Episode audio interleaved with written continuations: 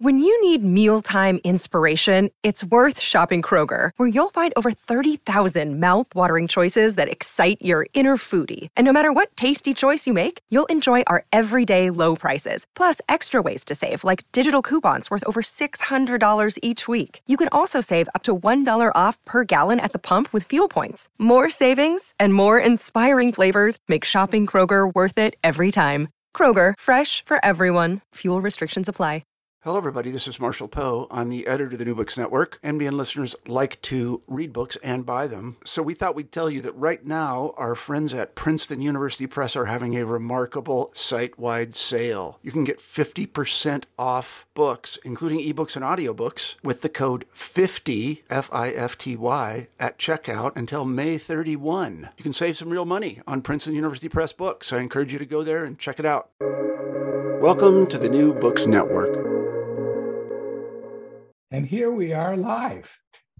Ellin, it's so exciting and wonderful to meet you. I assume that you're in Richmond Hill in Canada. Yes, just north of Toronto. It's a pleasure to be here. Thanks so much for having me. And I am uh, east of Tel Aviv. One of the wonders of the modern world is that I can meet you and interview you, even though you're like a zillion billion miles away, but we're very close actually. Um, and I, I want to share my condolences before we go any further on the the death of Tevye, the whole Jewish world is sad, and all his fans, Fiddler fans, and his acting fans heard about this overnight, and we're very very sad to hear the news. And uh, I was uh, fortunate to meet him on several occasions. A wonderful human being, not only a wonderful actor, a wonderful human being. So, Professor Ellin Bessner uh, of Montreal, Ottawa, and uh, North Toronto. Uh, it's uh, wonderful to have you on the on the show and uh, my name is Mel Rosenberg, before I forget. And uh, I'm usually the host of the Children's Literature channel of the New Books Network. But um, today I'm, uh, I'm uh, interviewing you on another subject. Uh, you are the uh, incredible author of, I'm going to read this so I get the name right. Oh, okay. So, Double Threat Canadian Jews, the Military, and World War II, published by the New Jewish Press University of Toronto Press. Yeah. Yes, mm-hmm. a few a few years ago, and um, I am really apologetic. I didn't know about the book, and uh, one of the great ironies in the world is I have a dear friend in Greece, the Professor Vasiliki. Uh, uh, I want to get her name right, Yakomaki, and um, maybe I hope she's watching. Hi, Vasiliki. Uh, and it's funny that a Greek uh, professor of anthropology should bring us together, but she's very, very keen on preserving uh, the history of Jews in Greece and Crete. And uh, she's in Israel more than most Jews are. So uh, she brought us together, Ellin Bessner, and uh, it turns out that uh, you have family in Ottawa. I'm from Ottawa. Uh, you grew up in Montreal. We have a lot of things to talk about. right, and also about- this Greek connection is very, very important. This Crete connection, right? That's how this is a World War II story, a Jewish Canadian World War II story as well. So maybe we'll talk about that as well.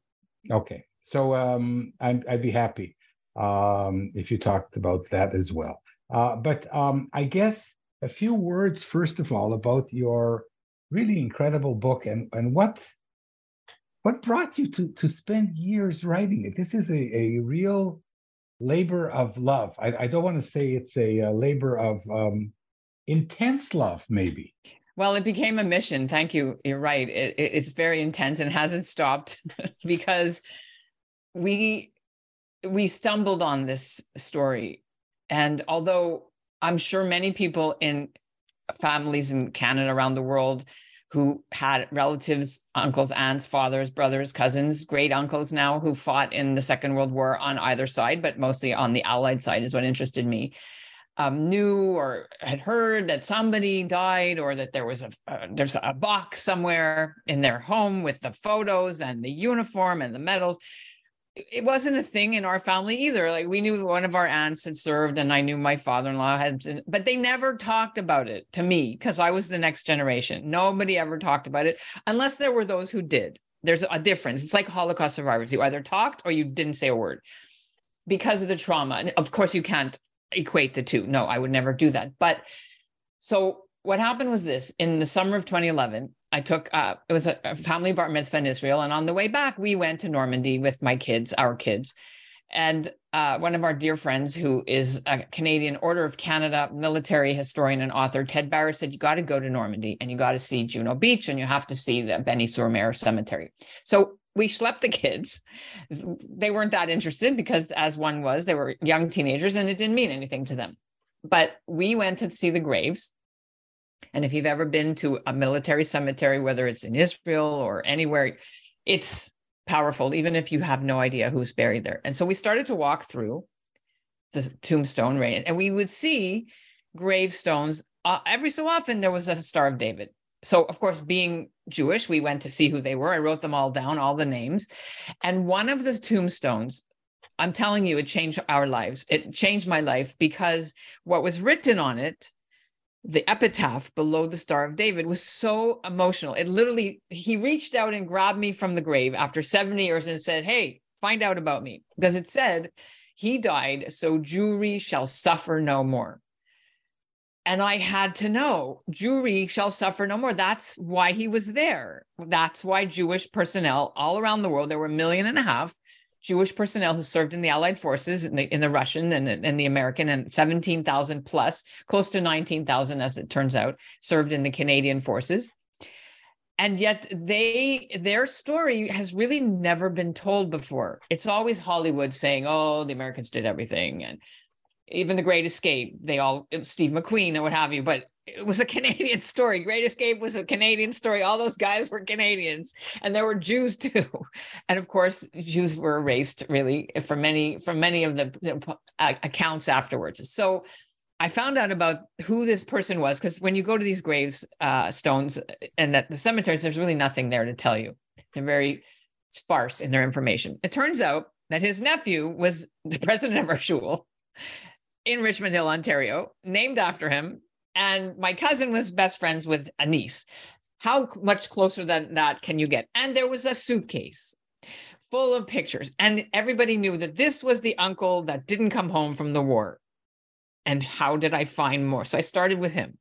Then okay, I found out well, his his name, blah, blah, blah. his name. His, name, was George Meltz, M E L T Z. And he was originally from Lithuania's family. And there were 10 kids. They came because of the pogroms.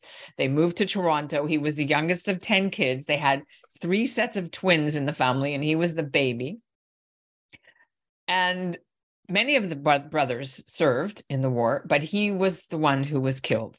And he was a married a very new groom. He had just been married for about eight months to a British mm-hmm. Jewish you, you, girl. You wrote, you wrote, you wrote in your book that nobody really knows who wrote the epitaph, but you think it's no, no. His, we uh, do know. We do know. I found out. Yeah. Ah.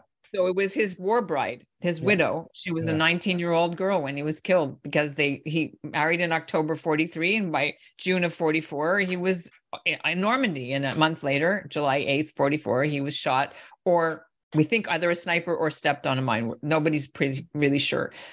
But however, he didn't come home. And she was so brokenhearted about it, but also proud that he sacrificed himself to save the Jewish people. And 11 months later, the war was over, not without great cost, but that was the motivation for many of the boys who went and women from Canada who went is to save the Jewish people from the final solution. They couldn't have known, Mel, what the extent of Hitler's evil design and his plan for the Jews was, because even though people kind of knew and it did tri- trickle out in the early 40s, they only came face to face when they hit Normandy. But they had relatives, they had uncles, they had aunts, they had cousins in you know these countries that were not writing letters anymore and they were not alive. And people knew that if they didn't stop Hitler there, he would come to North America and do the same thing. Uh, wow. So so then you went on this uh, this mission. So after I spoke, found out who George Meltz's family was, and started interviewing, and I wrote it for the local papers. Then people started reaching out to me. What about my uncle? What about my brother? I know some, and it literally became a flood. So I I had to do something, and I started reaching reaching out and finding them and I discovered this book. I'm going to show it to you. I don't know whether your viewers and listeners can see it. It's a brown. The, the viewers can see it. The book. listeners can't. but we'll So it's a describe it. brown soft cover book. It's almost like a soft cover workbook that you get in school, soft cover brown. And it's called Canadian Jews in World War II, Volume One and Part Two. And this was published by Canadian Jewish Congress, which was the Canadian lobby group for Jewish community in that time, up until the 80s, actually. And they published pretty much the biographies and the names of everybody who served and was killed, wounded, or taken prisoner of war, the ones that they knew about. They collected all this information and they published it right after the war, and also another volume on who was the bravery medals, because over about 200 Canadian Jewish men and women earned bravery medals for gallantry in the war from the king. Ellin, Ellin, uh, when was this published? 1947 and then 1948. How hard is it for you to find the, these uh, books? So these exist, and they were in a library in the archives in Montreal. And so I went there to research and found this. And there's literally a, a list of, you know, um, 700 and something names of those, the casualties. And I literally sat down with my mother, who is 85 now, and she's from Ottawa and has been involved with the community for many. She knew a lot of the last names. So I know this person's daughter. I know this person. Oh, I grew up. So, and also I knew some of the names. And then we started emailing and researching it. I interviewed people. It took me six years to find them, but it also took a publisher, Malcolm Lester, the late Malcolm Lester, who published None is Too Many. I went to see him and I said, and None is Too Many is a famous book, which people might know about by uh, Irving Abella and Hirsch Troper from the University of Toronto, who proved that Canada's government in the 1930s closed immigration to refugee Jews who were trying to escape the Holocaust, and they sent most of them back. That was there was a very famous story on the MS St. Louis ship in 1939 before the war. They came here with 900 refugees, and government said no, Turn them back. and and they turned them back. It's a it's a black mark on Canada's uh, perception of Jews and I, immigrants. I, I- I would say it's one of many black marks. Um, we're gonna go back to Canada in a few minutes. Um, right. And So the, anyway, uh, that's how we found all these names. And my publisher, Malcolm Lester, I said I had a coffee with him before he agreed to publish it, and I pitched him the story about the 450 who didn't come home, and he said, "No, it's a better story. Give me the story of the 17,000 who went." So I went back to the drawing board a little bit after I had a little freak out, I have to say. And I started interviewing people who did come back, including my uncles and anybody that I knew who did come back. And so that's how it started because the story is the same, just the ending is different.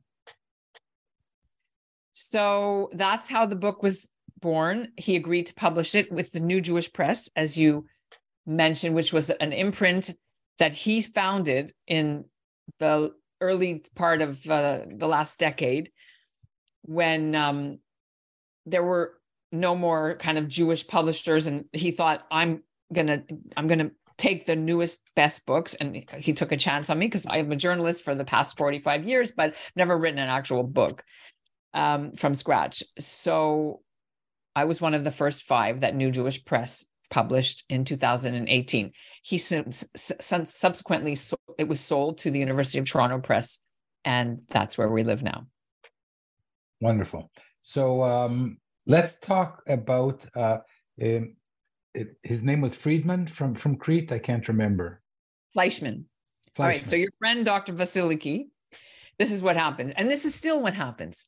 I am Canada's expert on this topic. There are several of us, historians, public historians, and there's a difference between someone with a PhD in history uh, and then people who do this as journalists, but not with the training of a historian, but with a public historian and research skills. I'm a journalist. So there uh, there's me, there's someone in England who does this, and there's Operation Benjamin in the United States, and there's another one in Australia. So, what we do is people write to us and they say, blah, blah, blah. There's a tombstone of a person I know is Jewish in these Commonwealth war cemeteries. There are all over the world. The British government and the Commonwealth created these cemeteries after World War One for the for their dead, where they mostly are buried where they fell or near where they fell not the Americans. The Americans a lot of times brought the bodies home. But anyway, so back to Fleischman. So we got an email from the Jewish, uh, an intern at the Jewish synagogue, Jewish community in Crete. I didn't even know there was one in Crete. And she said, There is a gravestone of a fellow here named David Fleisch, uh, e-, e. David Fleischman, and it's got a cross on it. We want to prove that he was Jewish because we know he was Jewish. Can you help? I'm like, Of course he was Jewish. He's all in my book. I wrote about him. but because it's complicated, so this is what we do we are sleuths. And what we try to do is get proof parents' marriage records, parents' burials if it's in a Jewish cemetery, parents' um, whatever, uh, ancestry.ca, and uh, all kinds of websites. And the Canadian government publishes for free on its, uh, it's called the Library and Archives of Canada. You can get the military records of all the 44,000 Canadians who died in the Second World War online, or you can ask for it if you're a relative for free. Now, because of the pandemic, everything was shut down. It was much harder to get. Then it's still hard to get. However, you can get their uh, attestation records, their wills, any documents that they signed up swearing their religion. Now, the trouble is so David Fleischman, E. David Fleischman, came from Vancouver and he was in the Air Force. And his father was president of the biggest conservative synagogue in Vancouver called the Shaare Zedek. And his mother was Jewish. And he had another brother, Neil, who also served in the Second World War, and a sister. But in his attestation papers, he wrote down that he was not Jewish. He wrote down Protestant. And that's very common. In fact, we know from my research, Mel, that at least 2,000 Jews did that in Canada. Now you can say, well, why would he do that? But the reasons are obvious. So, what would you think would be the reason? Well, we both know the reason. Do you want to tell everybody? Well, there's uh, two. Being being a Jewish in Canada um, was a um, a black mark. Um, I, I, want to wait a while before we go into anti-Semitism in Canada. Yeah, all right, but, but it, it, was but, uh, dangerous for two reasons. Number one, and I found this out in my research because I interviewed hundreds of families and veterans. Every single one of them, except one, experienced anti Semitism either before they entered the actual uh, in uniform in the signing up process, even before they could get signed up. They were turned away from many of the regiments that weren't taking Jews. The Navy, for sure, was so British and very, very, oh, you know, we're only white Protestant people in, in the Navy, so we don't take Jews. Um, and so it was very hard to get in so that's one of the reasons they would have changed. Maybe some of them even changed their names. We know that they did. Sometimes they put down also for another reason. If they got captured by the Nazis uh-huh. and their religion was because it goes on your identity discs. You guys, you know, know it as dog tags, but it would say H on it instead of COE for Church of England, it would say H. So they you had to have it on your papers so they knew how to bury you if you ever got killed, which is the thing. But then for Jews, if you got caught and they found your dog tags, your fate would be very dark indeed. And that is so they did it to protect themselves. And the problem was sometimes after they were killed, there wasn't anyone alive in the family, or the parents didn't get the letter, or the parents didn't want to answer, or they were too distraught when the, the you know they started to work on the the final gravestones, and they the government sent them all this paperwork, so they never answered, and so or they were married to somebody who was not Jewish, and she or he wanted a cross on the tombstone, and so that's we what we think happened. They couldn't prove in 1945 when they started doing these graves 46 they couldn't prove he was actually jewish because he attested as not. And so that's why he was buried in a communal grave with a cross also because it was a crash. So there was very little remains left and they just put them all in one grave everybody on the flight on his plane.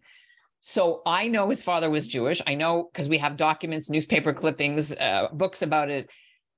The problem is that's not good enough for you need to show them the parents were both Jewish, and then you have to write a letter to the Commonwealth War Graves Commission in England, and they evaluate it. And we've had many successes. I've done three for sure in the last couple of years that they changed to uh, Magen David, which was beautiful, and the family is so happy. And others they've left as is because, as I said, unless there's overwhelming evidence, they won't do it.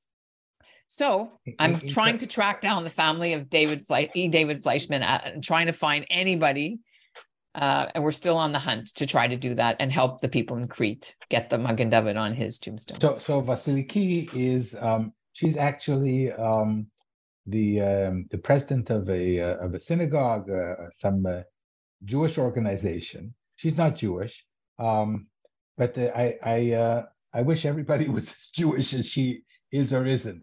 Uh, so Vasiliki Efaristopoli for bringing us together. Um, now um, you have I, I, saw lots of people in Ottawa. I, I, from Ottawa. I didn't know that you actually are from Ottawa and your family's from Ottawa, we could play Jewish geography forever.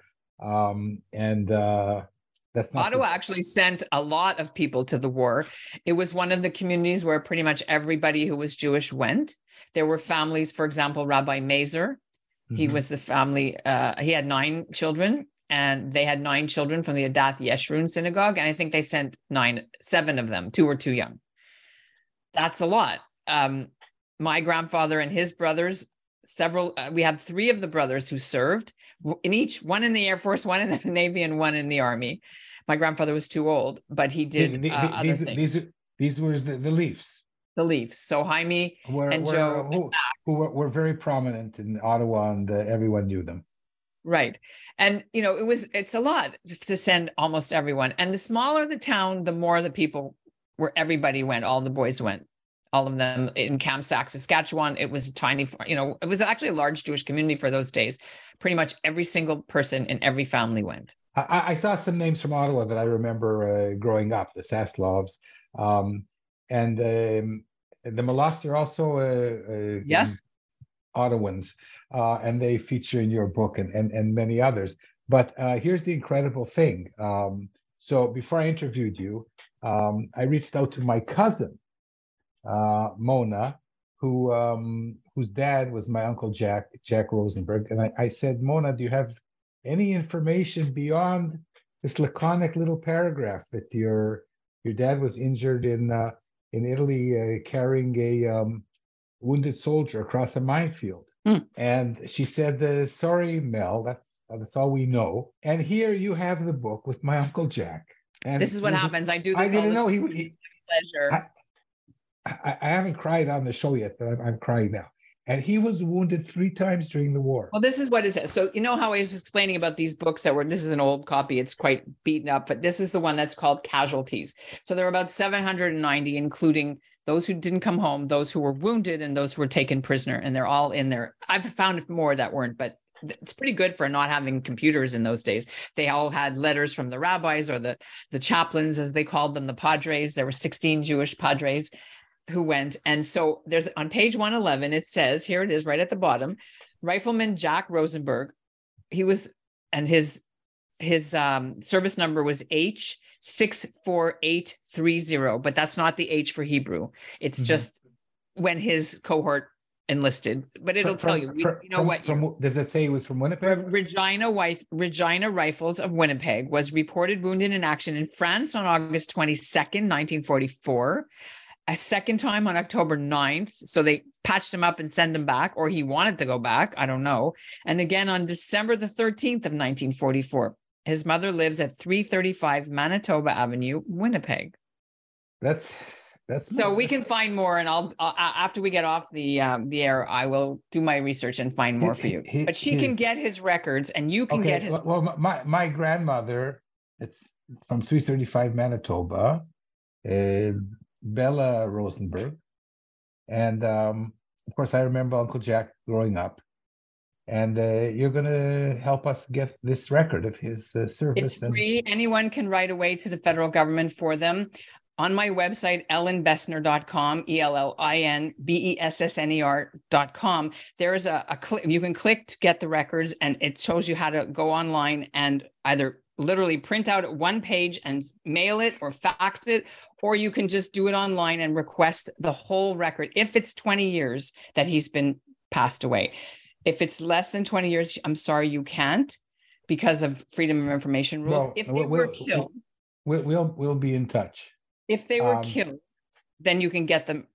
Anyone can get them. It's not just family, but if it's just family, you have to show next of kin. But it's very amazing. You'll find out all the hospital records, everything, and then you paint a fuller picture of what your relative did. Mm-hmm. It's very moving. My, my, my uncle Ike Isaac Rosenberg was also in the army, and uh, my dad was too young.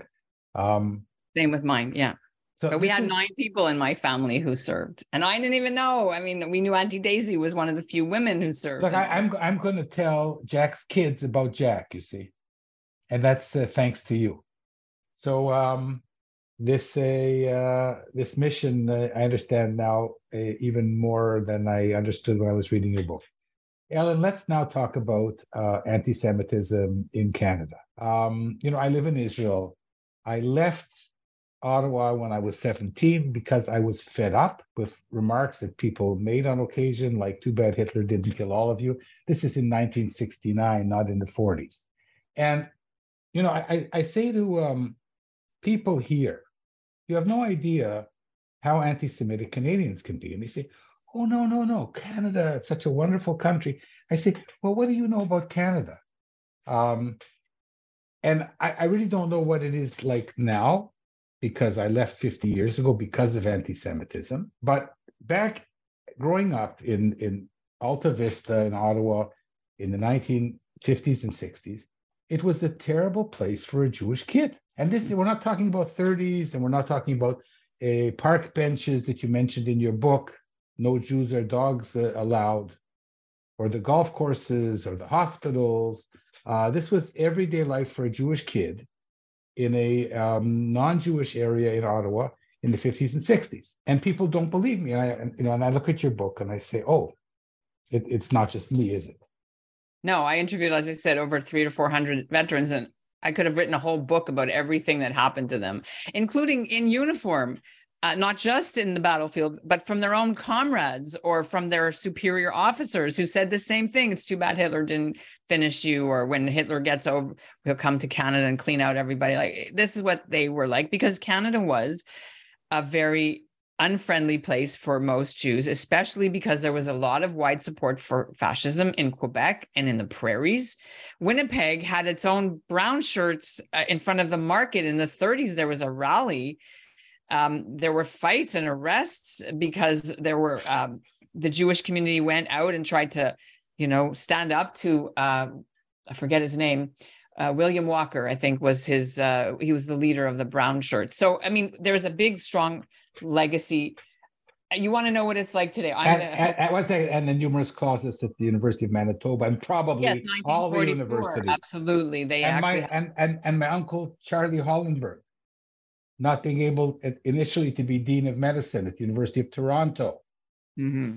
because yes. the there were quotas. The, yeah, we won't mention the chair that refused to have a Jew as the dean of medicine until they were threatened by the uh, by the provost or the president.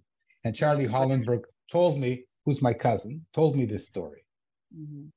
Yeah, yes, many, many people experienced it. But here's the thing after the war, even though it took time, what I was told and what I learned is that because people were in the slit trenches, the Americans call them foxholes, or the barracks or the tanks side by side with their comrades or in prisoner of war camps, it became more accepted. They understood what the Jews were facing. And when they came home, Jews entered political life. So Senator David Croll ran for parliament and became a senator, the first Jewish senator.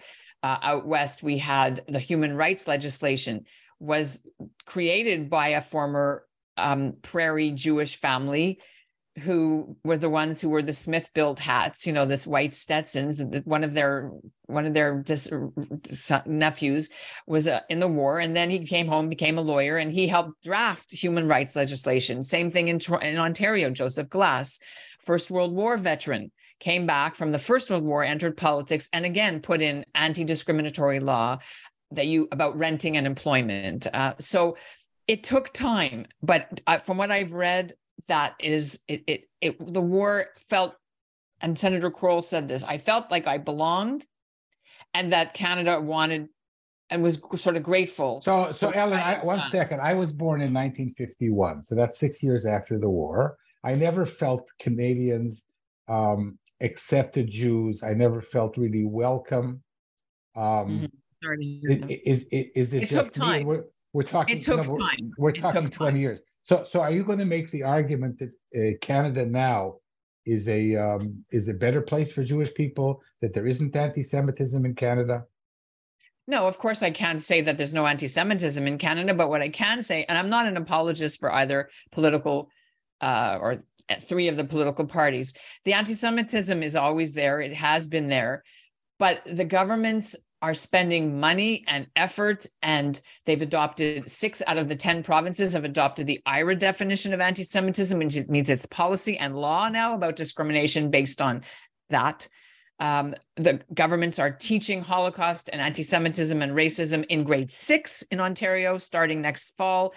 Um, many of the, you'll see over the next couple of years, the federal government gave millions to Holocaust museums, Jewish museums, Jewish organizations to build new complexes in Vancouver, in Toronto, in Montreal to teach tolerance and to teach uh, acceptance and to teach what racism and bigotry and hatred can lead to.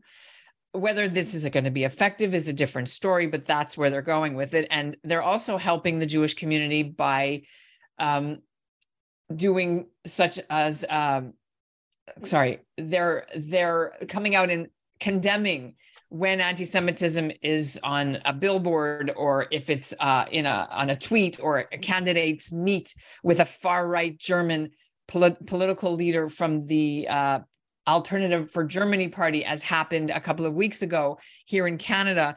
The Conservative Party, three of them met with her because she was here on a tour with the Freedom Convoy of truckers, but her party is anti Muslim, anti gay, and denies the Holocaust. They met with her at a lunch and took pictures, and their own leader basically denounced it they had to apologize. And just today on the news, we we learned that he tore a strip off of them in private in the caucus meeting.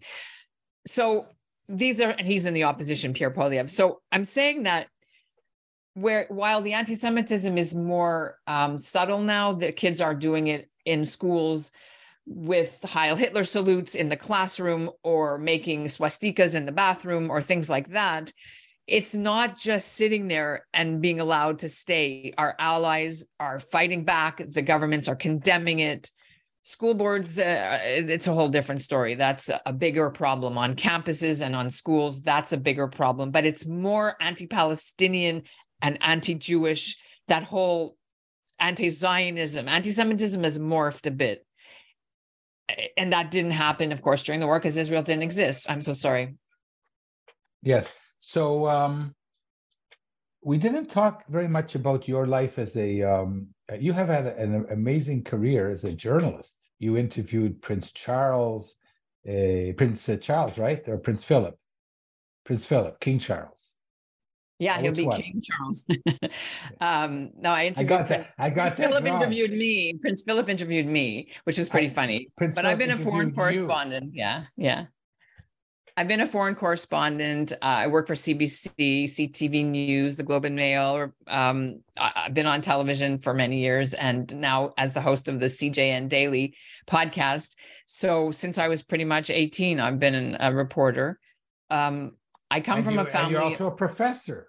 I taught for 20 years yeah. of journalism. Mm-hmm so I, I, and I've been a foreign correspondent and traveled all over the world to uh, do stories. So I've been very, very lucky and privileged to see the world and and get to talk about it. And and now I focus mostly on I focus only on Jewish matters, which is something I've always not been really able to do when I was working for mainstream media because you have to be neutral and what have you. And so even though everyone knew I was Jewish, you know, you had to cover everything and you couldn't wear your heart on your sleeve. And so here I'm allowed to do that. Wonderful. Um, so we're not going to talk also about Israel, uh, which is uh, going through a terrible uh, mess at the pro- at the present.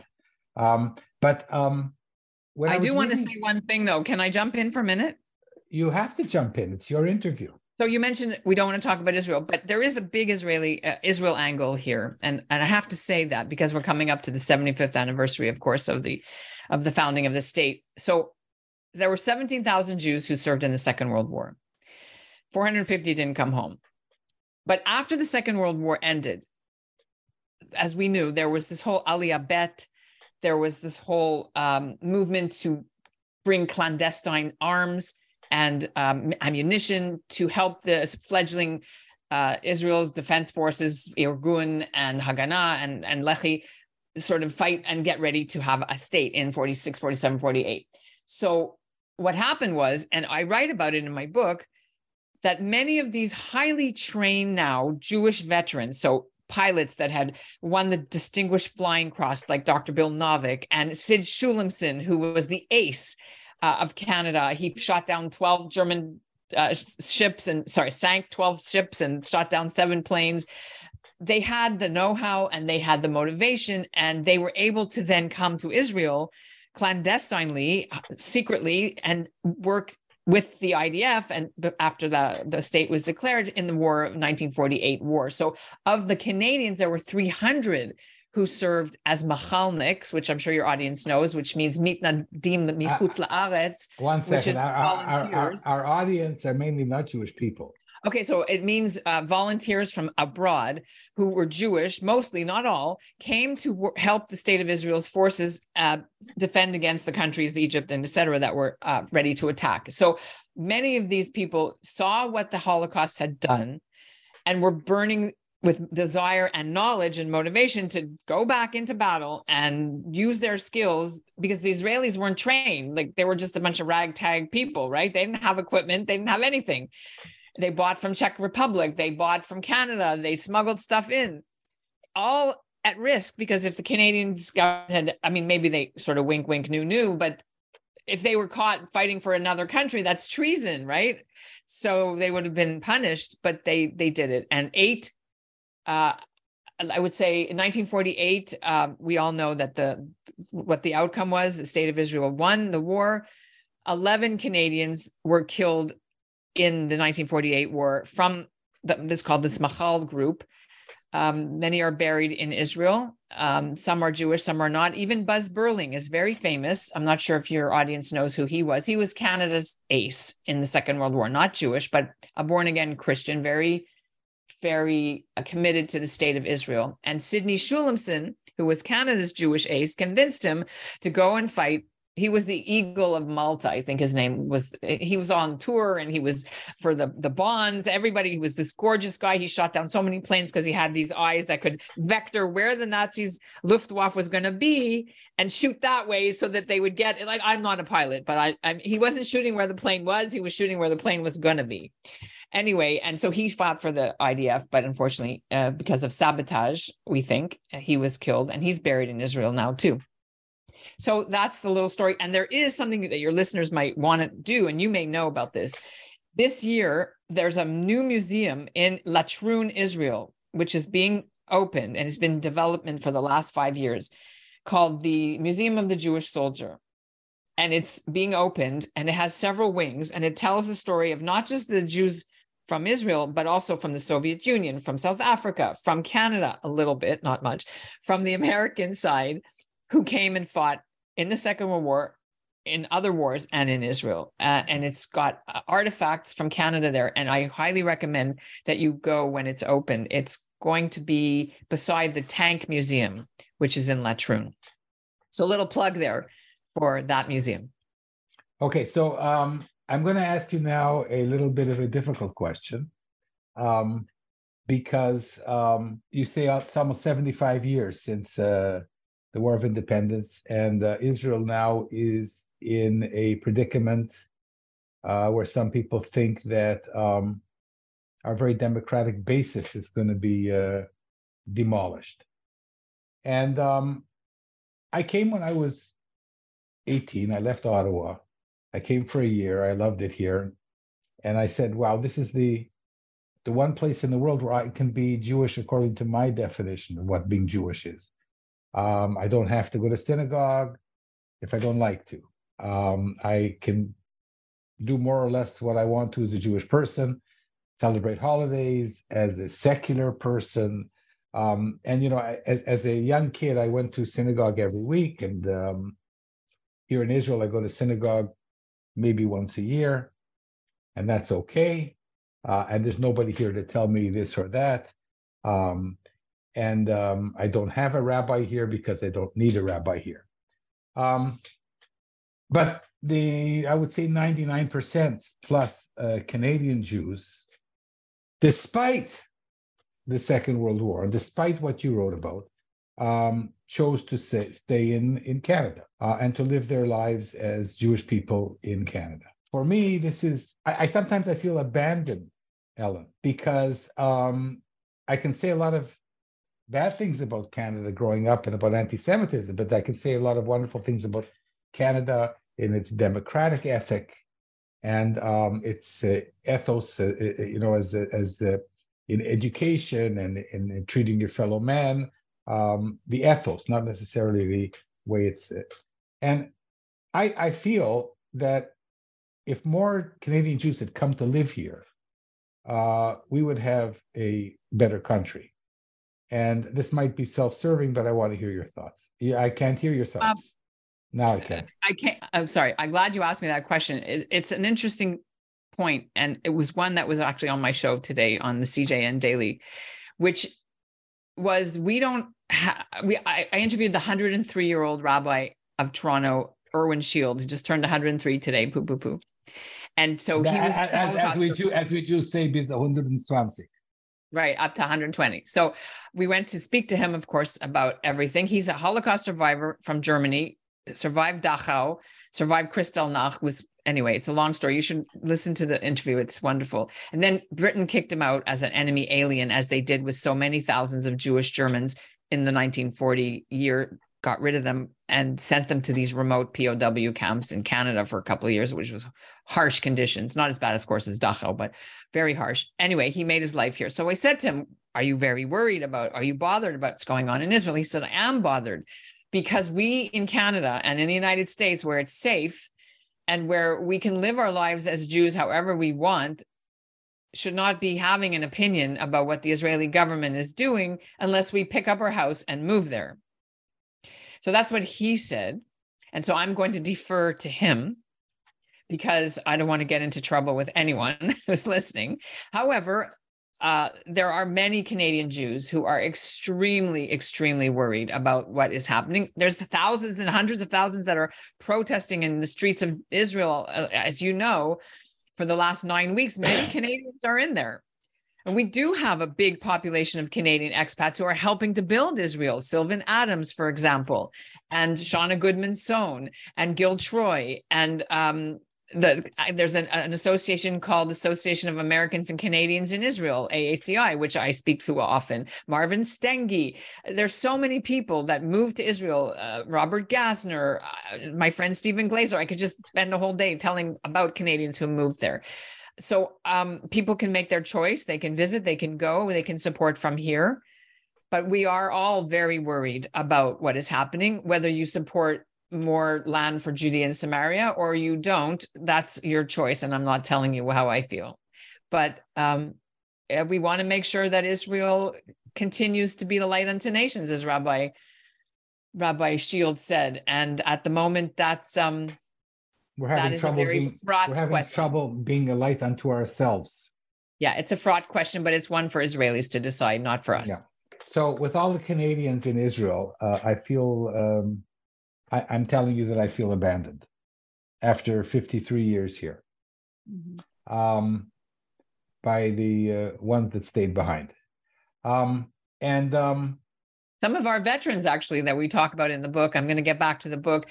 They did make Aliyah. For example, Jerry Rosenberg, he fought in in the Navy in the Second World War. He was from Hamilton, and then he was on the Beauharnois, and that became the whole Atalit uh, incident where I'm not sure if you're uh, Altalena. I'm so sorry, Altalena incident. My bad. Altalena incident where the Israeli uh, two different uh, Israeli freedom fighter groups for fighting against each other during this uh, during the 1948 uh, war and one opened fire on a ship that was carrying ammunition for the other one and people were killed and that was right off the beach of Israel so that was a very black day for the Jewish state but anyway Jerry moved to Israel afterwards and stayed there and helped build the country. So that happened. So yeah, but we needed more Jerry's. Mm. Well, you have Ben Dunkelman, and you had a lot of people in my book who helped build Israel. He was the savior of Jerusalem, uh, not just Mickey Marcus, but there was a Canadian one too, right? And Ben Dunkelman, who was but, the uh, Brigade, right? Seventh Brigade. You need a Kirk Douglas to portray, portray you in Hollywood. Well, you know, a lot of those people uh, that are in Hollywood, if you scratch deep enough on those films, uh, it's Canadians that were in those stories. And and one of the things I know you talked a little bit about how, if we have time for this, yes, one more thing. Um, you talked about how you usually do children's books. So I wanted to show your listeners and tell our uh, show our viewers that in the Second World War, the Canadian Jews who served fought in all the major battles. D-Day, Ortona, in the Russian um, convoys. They they were in Hong Kong. They were in Alaska. They were in Africa, in Tobruk, and against the battles in Italy. Of course, as you mentioned, your uncle was in Italy. That was a Canadian story. Uh, Italy was the Canadians liberated most of Italy. So, the Canadian Jewish Congress, which was the main mobilizing force at the time in Canada, basically were the Canadian lobby group. They wanted to show kids that Canadian Jews were heroes in the war. So what they did is they commissioned these comic books that were put out in 1943 and 1944. There were three of them. And they gave them away for free to the kids to show who was fighting. And so this is a copy of one, and I'm holding it up. It's uh, photocopies, and it shows a football player. It shows a man in a kilt uh, with a uniform, and that would be David Croll, and the one on the left. And it's called Jewish War Heroes Special Canadian Edition. And what they did was they hired these artists who did the main American ones that were like Captain Canuck and I don't know, all these famous ones from the wartime. And so here's Ben Dunkelman. And they had all these real graphic novels to make the kids really interested in in who who they were and who their heroes were so uh, that is a very interesting one, including one which was never published. I want to show it to you. It was called Some Never Die. These are the panels for it uh, for Sergeant Samuel Moe Hurwitz, who, if you want to know some of the most famous Canadian um, heroes of the Second World War, Moe Hurwitz was one of those. He won two extremely important medals and was killed in Holland. He was a tank commander, and he was also a hockey player. In fact, he was scouted from Montreal. He played for the one of the junior teams in Montreal, professional hockey, in the in the in the 30s and 40s, and he was scouted by the Boston Bruins because he was so good. Also had huge penalty minutes, and all of your listeners will know hockey is a religion in Canada. And so the Bruins scouted him to come down and try out for the Boston Bruins hockey team, which was a big deal. As you said, there was so much anti-Semitism for a Jewish boy to get, you know, accepted, invited to play professional hockey was a big deal. So he said, how can I play hockey when millions of my brothers are being killed? And he turned them down and he joined the tank corps and he was killed. He knew he wasn't going to come back. He told his brother Harry that he wasn't going to come back. So his story is in the book and also in the comic, which was never published, sadly. Um, but we have a copy and we gave it to the family from the archives. So, so, so the, the, book is so full of wonder, wonderful tales, and and and and and it's so um, down to earth and heartfelt. Um, and before we close, um, two of my childhood heroes, not because they were tank commanders because they were so funny. And that's uh, Wayne and Shuster, uh, who also ended up uh, serving in Europe and, and being shot at. And here, this is my final question to you, Alan, because we can go on all day in Toronto and all night here in Israel. Um, so, um, as a kid, you know, I would watch uh, Wayne and Shuster, oddly enough, mostly on Christmas, which is ironic. Um, but you know, most uh, most Christmas carols were written by Jewish people anyway. Um, and I would watch uh, Wayne and Shuster, and I didn't know that they were in their own way war heroes. And I never knew much about my Uncle Jack's service. And I'm wondering why. Do you have an answer for this? You know, um, this um, the, the Jewish service in the war, which we should have been so proud of as kids, we didn't know about. How come I'm reading this book now and I'm 71 years old? I should have read it when I was 11. I should have wrote it when you were 11, but unfortunately, the when, same thing. When I was 11, you didn't exist. I was a Twinkle. They didn't know because here's the thing. First of all, PTSD. So we know now what that is. post traumatic stress. In those days, veterans came home, they drank, they got divorced, they killed themselves early, they were wounded. This happened. Their their their family suffered, or they were fine, but they had other things. So, like my uncle Leo, who the book is de- de- dedicated to, he was in the RCAF. He was in um, he was fixing planes in in Europe, and I asked him, you never, I was told like he never talked about it, not even to his kids. So when I started doing the interviews in 19 in 2014, just before he passed away, he was my first interview. And I said, you know, why didn't you talk about it? Why didn't you go to the veterans like November 11th days in at the yeah. synagogue in Montreal? Why didn't you come? Why didn't you come to the synagogue? Why didn't you Why didn't my, you go to, the to my school? You know, school, I went to Hillel exactly. Academy in right. Why didn't you speak? So he said, he he actually threw away his uniform when he came home and he told me he always used to say he was in the secret service.